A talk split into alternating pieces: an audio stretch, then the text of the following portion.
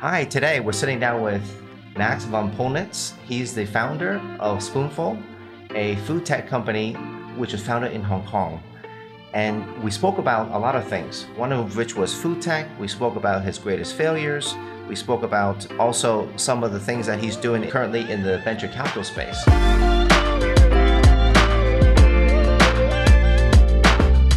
Hi, my name is Charles Wong, and welcome to another episode of Happier Work and Happier Life.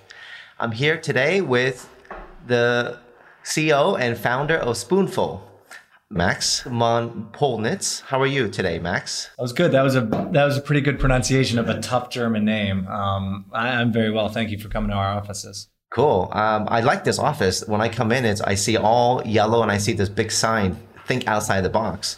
So tell us a little bit about what Spoonful is today. Uh, Spoonful is a, a, virtual restaurant group. Um, so we believe in food made for delivery. Uh, was started nearly four years ago, so very early to kind of this cloud kitchen, dark kitchen, ghost kitchen space. Mm. And we build brands uh, for our own websites, for corporate customers, as well as um, for the food platforms such as Deliveroo, Foodpanda. Okay, so one of the things I, th- I think, uh, if you can help us understand, how has this business been impacted by the COVID nineteen? Yeah, I mean, it's been, I mean, I think most startups and SME businesses across Asia have been impacted, right? Mm. There's no question. Um, we are quite lucky in the sense that parts of our business have not been impacted at all, instead have grown, you know, significantly. Mm-hmm. Other parts of our business, for example, the corporate side, we feed thousands of customers a day in their companies. I see. Has been absolutely decimated. Oh. I mean, it's um, there's very few experiences in life where you see a 90% drop in revenue. Right? Yes. You think about Cathay Pacific went from, you know, it's down to like 115 flights a day. Yes. Right. Um, it is it is amazing. For me, I'll give you a small anecdote. So I was in, I've been in Asia for 12 years. Mm. And I was here during the 2008 crisis. I, however, was part of an asset management team that killed it during the crisis. We were had real estate restructuring and all these different things that come from these sort of crises. So our small Asia team was super busy. So I experienced their financial crisis in a quite a nice way. Right. Bonuses and increased salaries. Um, but uh, but now this this crisis, um, what twelve years later, mm. um, we we have felt it very dramatically. Um, primarily because our customers have felt it so dramatically. So how are you? What are you doing in terms of um, you know revamping your direction now, given that the whole corporate market is shut down? And do you see a pickup in terms of the food delivery? So what what, yeah, what part look, of that is we we absolutely. I mean, look, there's been a there's been a for the direct to consumer space. There's been a massive pickup. People working from home, living at home, right? Uh, not going to restaurants. I mean, the restaurant market in Hong Kong is down like eighty percent. Yeah. Right. I mean, it's it's it's crushing blow to the economy. But for food delivery, it's it's helped. Um, I think the best way to explain it is, you know, every young company needs to be constantly nimble and and and and reactionary, right? And and I think this crisis is actually no different than other crises that we create for ourselves, right? If if revenue isn't going in the right direction in a certain product line, we we have to change and evolve and and this has forced us to evolve even faster. So we are focused very heavily now on our direct to consumer food delivery space uh, primarily for nosh which is our healthy brand um, because we've just found people are extremely focused on eating healthy at home. Okay. I know when you go on uh, Foodpanda if you go on Deliveroo on the weekends, they literally shut down some of the restaurants, mm. and that's a function of because they have there's, there's too many orders. They don't have enough drivers, right? Yeah, I mean there's there's a lot of issues in the the food delivery platform world. Yeah. Right. I mean these remember these are it's a three sided marketplace. You have the customer, you have the restaurant or the cloud kitchen operator sure. like myself, and you have the driver. Right. Uh, in Hong Kong, Singapore. Um, even parts of, uh, of, of Korea, you know, you just have such low you, are missing supply on the driver side. Yes. Which which really kills you. I mean, Hong Kong. I mean, not not nothing against the Hong Kong government at this stage, but I, I will say that the regulations around electric motorcycles or electric bikes or the mm-hmm. ability to bring more people onto the road in a safe way is yes. just not there. I get it. I mean, so does that tend to sort of move you into a direction where you're asking yourself, look, if Foodpanda cannot deliver our products, why can't we deliver our own products to the direct to consumer?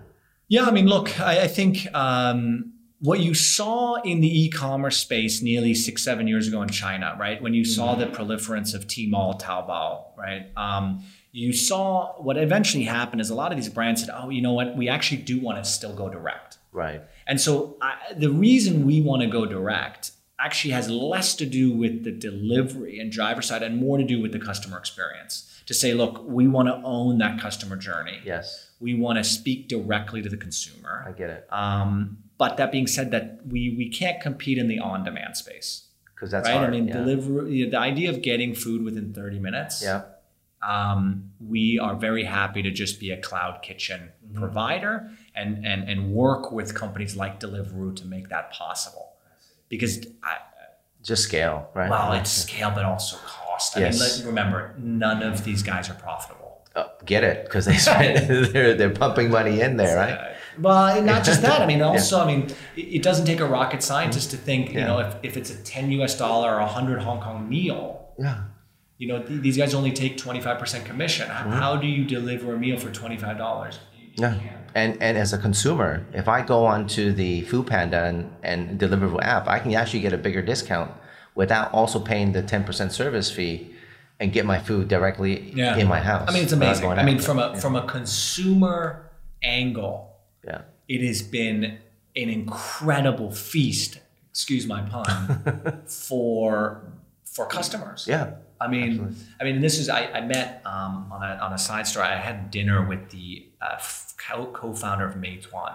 Um, he uh, was the CFO, and uh, he's now he's left. But he said really the the key. I mean, Meituan raised thirteen billion dollars, right? And and nearly twelve point five billion of that probably went to discounts, right, to consumers. And he said, look, the the Meituan era in in China, the real winner was the customer Yes. because they got free food, free rides, free massages for like three years, Yes. right? So, and that's the same right now. We're seeing that in the food delivery space globally. Um, there is, there was, I should say, such a push to win customers, um, which is now changing. I, absolutely. Do you, I mean you? You must heard about the um, the story of Zume, right? And the basically the pizza truck delivery company that SoftBank invested in, Oh, yeah, yeah, and their model was okay. I'm gonna directly drive around the street, cook the pizza, and de- deliver it directly to the customers. Um, and that flopped because um, I think they had issues with the with the equipment and the cooking. But could that model ever be possible here in Hong Kong? what a- I mean, food. I think first and foremost, I would say that food. I have been in the food space for nearly nine years. Um, food is really challenging. It is one of the hardest businesses to be a part of, primarily because consumer um, consumer tastes change, and in the ones that they don't change, pizza, there's a tremendous amount of competition Yeah. um, and then and then you have extreme operational risk. right? I mean, you're producing a, a, a perishable product, right? Um, so so I think a lot of people get into these industries without thinking through a lot of the operational risks. I mean, we produce thousands of meals a day out of our central kitchens, and it is really hard, like to keep quality going, to invest in constant R and D. But um, but we do it, and uh, and and I think to answer your question, you know, I think the opportunity in the food delivery space, what most people are talking about, has to do with automation of the delivery piece, right? Yeah. Robotic deliveries, Correct. which are being tested quite a lot on college campuses now. Um, not so much in cities yet, um, but uh, but I think personally, I am a big believer of the central kitchen model. So not the Zume pizza, Right. little trucks driving around or food trucks. I like the the make twenty thousand meals a day in a central Ship location and distribute it out to a kind of distributed hub network, Okay. um, which is what we've done. I believe that that creates the most scale, that creates the best quality controls, and um, you know ultimately the best consumer experience. I think there's a couple companies in the world like that, right? It's um, I've heard a couple that are similar to that model in in uh, parts like India, where you have a massive distribution mm. sort of network already set up, mm. like the the whole train system, and then there's big this big kitchen that just produces maybe four or five set meals and uses that massive distribution. I think what's problematic for a city like Hong Kong is that that distribution network is not set up in that way, right? Yeah. Isn't it? Yeah you're right. I mean, real estate plays a role. Um, I, I, think you, you're you're absolutely right. I mean, that the company you're talking about is Rebel Foods in India. Mm-hmm. Um, but uh, the the main challenge in all of these sort of networks, first and foremost, is still the customer, yeah. right? Like you still need the demand, um, and uh, and building a brand and a customer experience or food experience is is a real challenge, mm. right? And and and I mean, hats off, Rebel has done an incredible job with their Faasos brand to to change the industry. Interesting. So let's talk a little bit about um, the quality of your food, right? Because sure. you mentioned something about the fact that this is a very important piece. So help us to understand a little bit of what goes into the food preparation and as well as what are the ingredients, right? Because you've now seen, I guess, all of this news about replacements, uh, like you know, Beyond Meats, yeah. yes, alternative proteins, um, and other things which just taste as well as you know, where, like meats, right? So, do you use that kind of stuff in your in your food, or? Yeah, I mean, of course. I mean, we we you know we're at the end of the day, like I said, we're a virtual restaurant group, so okay. we we have to evolve with consumer tastes. Um, we're quite lucky in the sense that we actually do set some trends ourselves. So mm-hmm. we, we started working with Impossible when they first came into the market three, cool. two, two years ago. Mm. Um, you know, we've uh, we've always been a firm believer of our supply chain and raw ingredients and, and where that food comes from and being transparent with our customer base around it.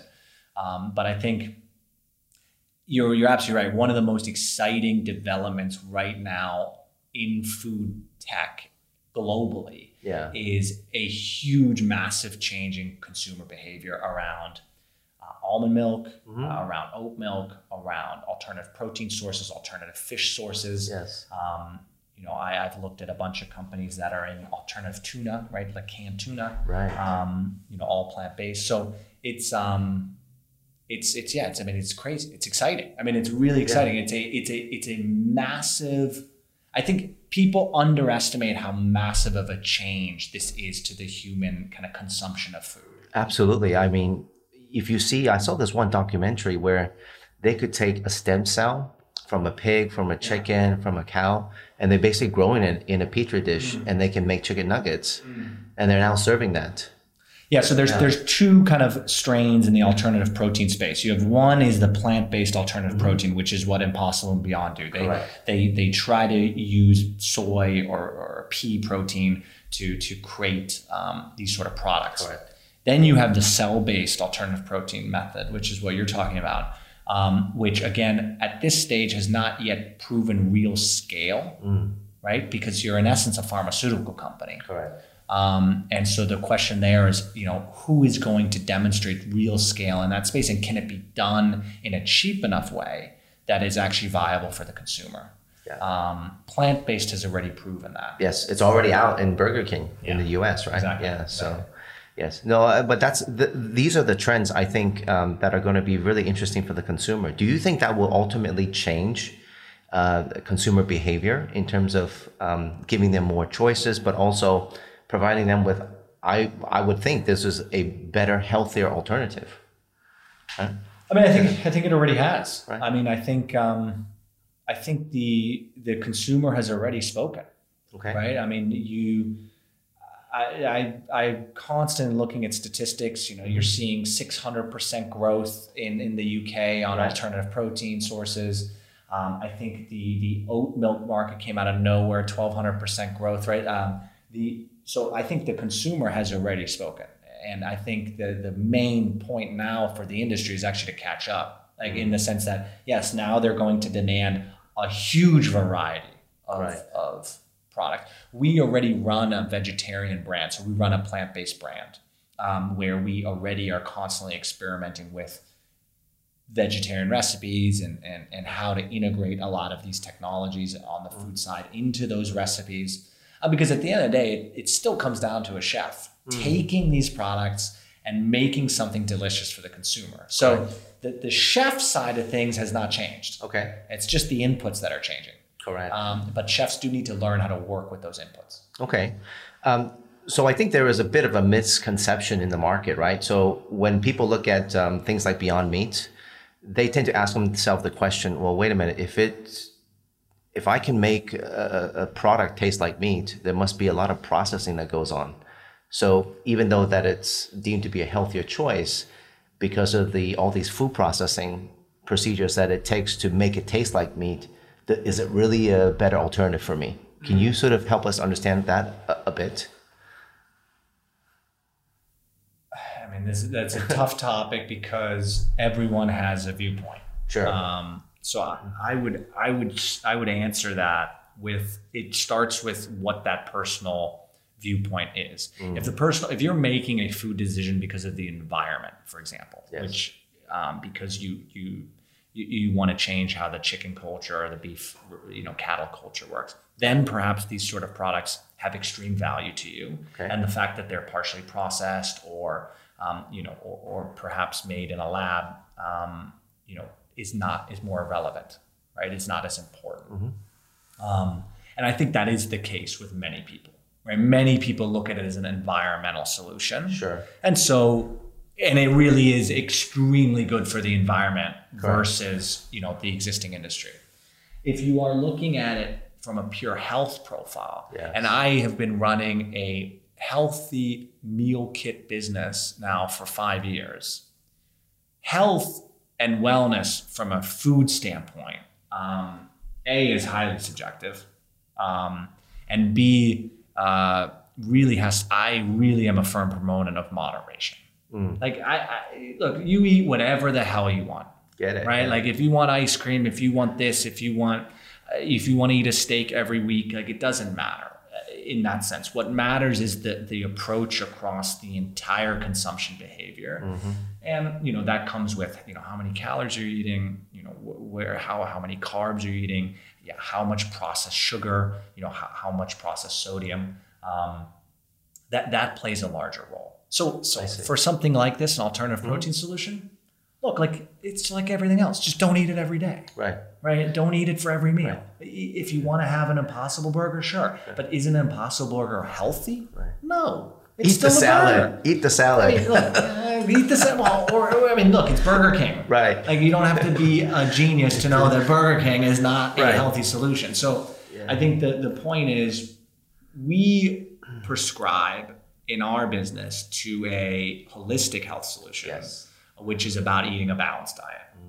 And if you, um, and, and our brand, one of our brands, Nosh, which which runs the health side of our business. Yeah. And look, we also run Sesame, which is a bento box Japanese business, which has you know 850 calories a bento box, right? And and some meals are chicken teriyaki with way too much sugar and sodium, Yeah. but they're delicious, right? So, you know, how do you balance that out? Is is a question.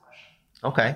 So if someone were to come to you and say, okay, can you provide me with a menu, my weekly menu, is that something that you guys do today? No, so we do no customization in that I see. sense. We um, again, everything in our business has been built for scale, Mhm. um, and and scale requires uh, some frameworks for customers to choose from.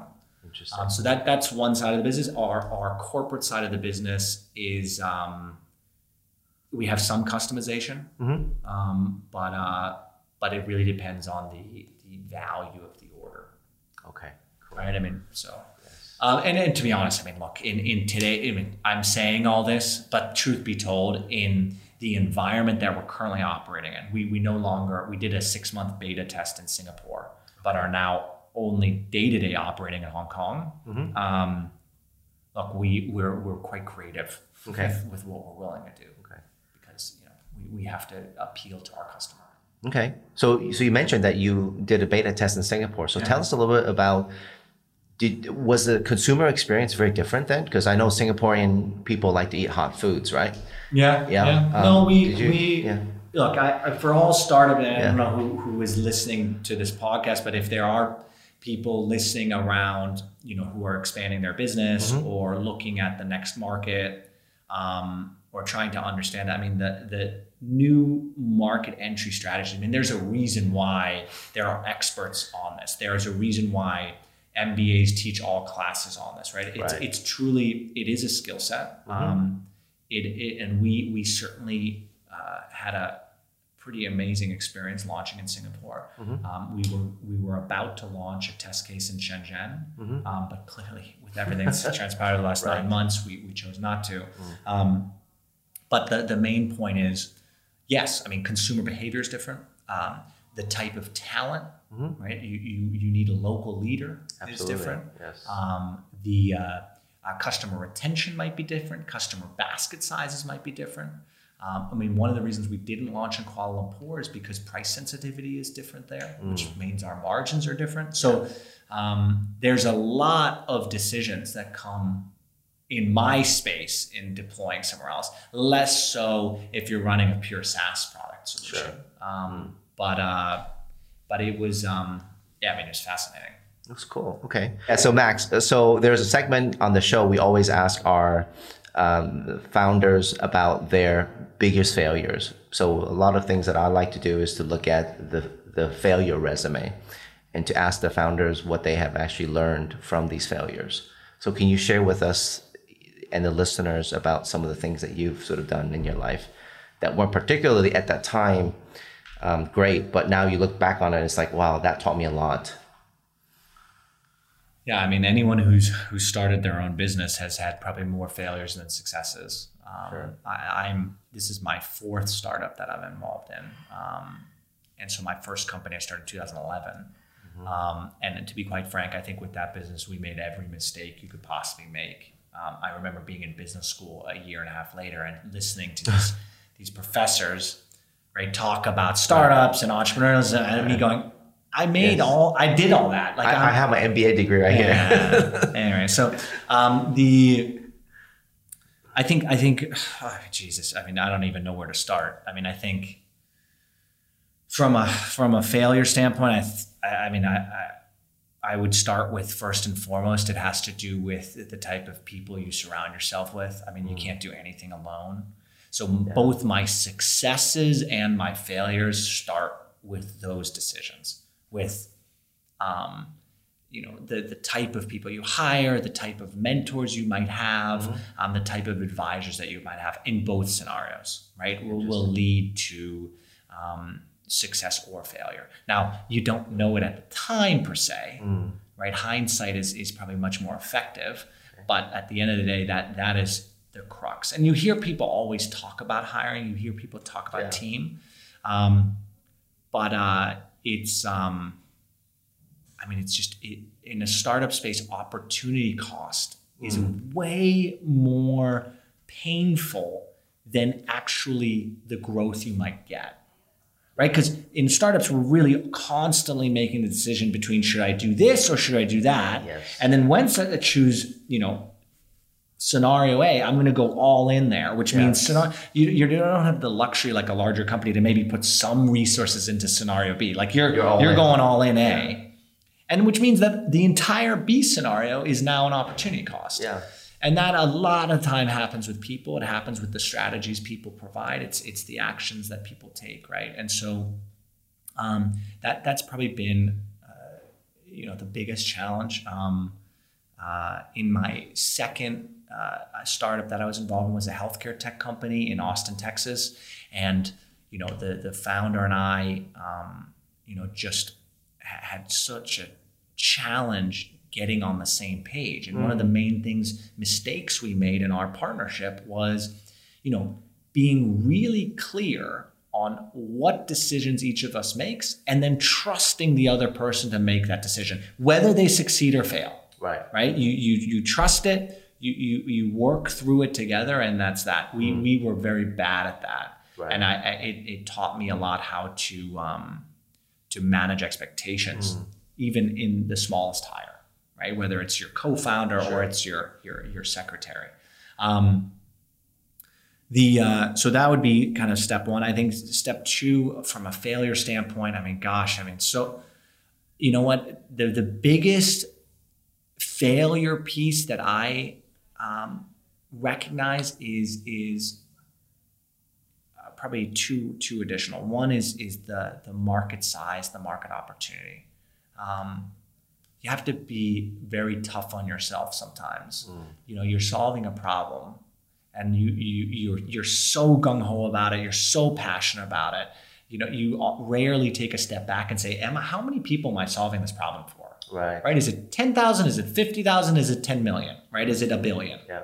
Um, and I have made a lot of mistakes in that space because you know whether we're launching a new business line or getting excited about solving a problem for one customer mm-hmm. when it turns out there's only 10 customers that that problem right. actually exists for mm-hmm. um, so that and, and that's a big challenge because i'm a just do it kind of guy right like just get it done go move forward and and yet you really do need to ask yourself with your team you know how, how viable is this solution right, in the grand scheme of things. Um, and then I would say the last failure, I mean, look, there's so many, but I, I would still say that, um, you know, a, another one that is, that has at least been um, challenging for me has been, you know, where, what would I add? I guess I'm not going to add another one. okay. but I mean, so so in what you just said to me, right? I, I kind of get it because you know in in the business that I'm in, I, I see a lot of the similar trends, right? Which is how do I know this person I'm going to work with is actually going to work out, right? So it, there's a lot of things that I don't detect on day one, but only when I hire the person, only when I start working with them or her, um, then I get to see the personalities, and I say to myself, "Wow." maybe I don't have the right yeah, candidate. Maybe I don't have the right employee, right? Yeah, I mean hiring right. hiring in general in a startup environment where one person can break your company yeah. or make your company, especially if you only have a six person team. I mean, hell, you're hiring 15% of the company right. with that one person. Right. right? So, um, yeah, I mean, hiring is, I'm a huge proponent of hire slow, fire fast. Mm and I tell this to a lot of I mentor a lot of entrepreneurs. Yes. Like I tell them, look, if that first day yeah. you have a bad feeling, tell them That's it's it. over. Yeah. Like do not feel any remorse right. about that because it can be so detrimental. Yes. Right. Um, and it's it's so rewarding when it's not. When somebody comes in and adds all this incredible value over a couple month period, and you're just like amazed by the, the, level of interest. And I think the most rewarding thing as an entrepreneur or a founder is watching people who are not founders, who are just employees,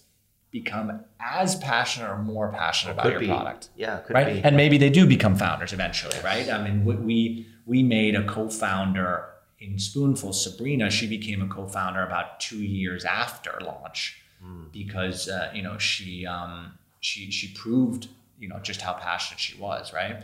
So she deserved that title you know, because she did build the business, right? Um, but yeah, that that I find extremely rewarding is when you watch people. We have that in our team here. I mean, it is it is incredible. We have some staff who've been with us from day one, mm. and and they are really passionate about the problems that they're trying to solve. It's amazing. Yes, I think it's a passion. I love your model, which is um, you know, hire slow but fire fast. Because I think that's that's the mistake a lot of firms make because they keep on thinking that they can change the person that they've hired to adopt to something, but in reality, it's very hard to do that. So, Max, um, just for our uh, listening audience, I think you and I have sort of had a few exchanges um, prior to this, and you mentioned to me that um, you know you're also uh, now besides being an entrepreneur, you're also now a venture capitalist. So tell us a little bit about some of the things that have interested you to be a VC and what sort of companies are you looking for now? I mean, I think venture capitalist makes me sound like some sort of awesome dude in an office. The truth is, I'm a poor guy in, a, in an industrial space. But uh, but I think we, you know, I'm an entrepreneur who who's had a lot of experiences mm-hmm. and has access to quite a lot of capital, and so it just makes sense to invest into other young entrepreneurs who are trying to grow. And so that's what it's more of an angel fund, I would say, right? We, we, we are an early stage venture capital firm in the food tech space, Okay. um, looking at supply chain, B2B businesses, alternative proteins, and, and such, and, and called New Territory Ventures. And it was started with uh, employee number 20 or 40 at Uber. He, Okay. he, he did well He did well. yeah. Um, so so we really we do have a a a focus on technology and mobility in that Okay. respect as well. But um, yeah, I mean it's been fascinating. I mean it's it's been a few you know it's been it's been a while. I've, I've, I've sat down with a lot of different companies. Um, you know some some companies who are doing you know HR optimization. Okay. Um, we we have. Uh, companies, uh, we were just looking at an electric tractor, um, that an automated tractor for the vineyard uh, Oh, wow. industry. Okay. Um, we were looking at uh, uh, a, a, a new supply chain for wholesale, so a, a purchasing environment for restaurants and chefs and, and people who buy raw ingredients, how to create that pro- I mean, that process. We, we have suppliers who still want to fax. Yeah. I mean, we're talking, this is an antiquated um, industry still. Yeah. So there's a, it's, it's actually quite amazing how much of the B2B space Mm-hmm. needs technology. Yes. You know, in your space, I mean, you're in fintech. I mean, you talk to an average guy at Goldman Sachs, you'd be amazed how many of them still use Excel for everything, Yeah, yeah. right? Eh, With no sharing capabilities, it's not on the cloud. No one can co-edit. There's no. Yeah, it, I mean, there's a lot of solutions to solve that. I actually was pitched a, a kind of Excel for the cloud Right. business. I mean, that's Well, that's more Google of a- Sheets. that's yeah, that's more of a private solution yeah. for for for um, for bank. It is Google Sheets, but um, but so yeah, no, it is it is fascinating, um, and and the real energy in doing this Mm-hmm. is, I mean, hell, people have so much passion, so many ideas. Now, eighty percent of them won't work, Right. but it's still fantastic to sit across from someone, listen to them, know that they've become so passionate about someone, and and look, I I never try to discourage. Look, if I'm not going to invest, fine, you're not going to get my money, Good but I will never discourage you from doing it, even if I think it's the dumbest idea on the planet. Right. I want, who cares? You found something that you want to commit yourself to, whether it's for one year or ten years. You know, Fantastic. there's very few people on this planet that take that risk. Mm-hmm. So why discourage it? Okay. So it's really just about uh, empowering those people that probably um, wanted to do something like a spoonful or maybe something to complementary to spoonful, something have to do with food tech. They should be looking at uh, new territory ventures. Yeah, Right. I mean, look, we anyone if you're if you're if you're starting a business um, or if you've already got a team of three guys and you're looking for mentorship, advisory, and some cash. Um, you know, a lot of what we do is also connect future financing rounds because we're quite Awesome. deeply connected, right? In, in especially Asia and San Francisco, um, in yeah, supply chain, B two B SaaS, food tech, food delivery, Right. um, and alternative proteins. Okay. So finally, I just wanted to um, get your perspectives on sort of the the startup world in food tech. So tell us a little bit about, you know, in terms of funding, right? In food tech, is Series A really the toughest part of food tech funding, or is it Series B, or is it sort of, you know, where is really the bottleneck today? Hmm. Oh, I mean, look, it, it really depends on where in the world you are. Okay. I mean, we're sitting in Hong Kong right now. Hong Kong is an extremely challenging place to fund Series A. Is There's it? a huge Okay. gap here Why is that? because typically a Series A, let's let's not put a number on it. Let's just call what does a Series A mean? It means different values all over the world, but what it really means is you, you've built a solution, you've got an MVP, you've got customers, you've got scale in one or two markets, Okay. and now you want to kind of take that experience and replicate it aggressively, put fuel on the fire, right? Hong Kong businesses, A, a lot of the young people here are not thinking very big.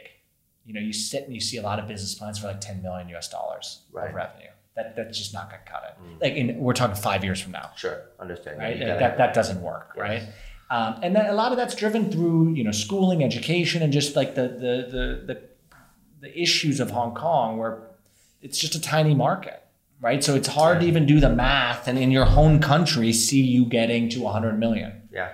Um, so, So I think the Series A is a gap primarily because people need to think, okay, am I building an MVP in Hong Kong and then then delivering it into China? Mm. Am I delivering it into Southeast Asia? Like, you know, should I not even start in Hong Kong? Should I just go straight to Shenzhen? Yeah. Um, you know, these are really challenging decisions for founders to make. I was just on a call yesterday with a group in Australia that we're um, looking at, and you know, they their biggest market is the U.S. And so I told their founders, look, like one of you has to move to the U.S. Yeah, exactly. and if not you will not raise a Series A. Yeah.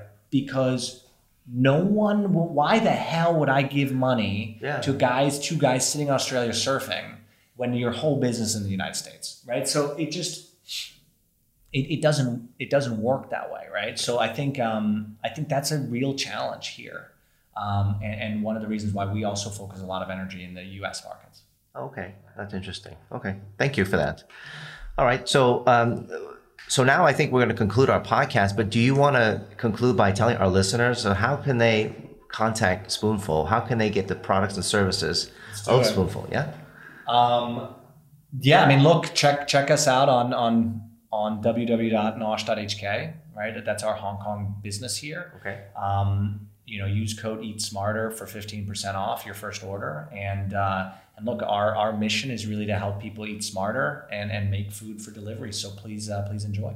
Okay, cool. And you've also have this uh, spoonfulmeals.com. Is that is that yeah, also a website? That, that's the corporate corporate website. Oh, it's a corporate website. Okay, so if they want to contact you guys to get any type of yeah, like corporate for their, relationship, for their companies, you know, if you if you want to if you want to work with us in some respects where we feed your employees, where you know we're helping your team get a fifty percent discount on their food needs. Fantastic. Okay. Thank you. Well, great. Thank you, Max. I really enjoyed this talk. Yeah. Me too. Thanks so okay, much. Okay, thank you so much.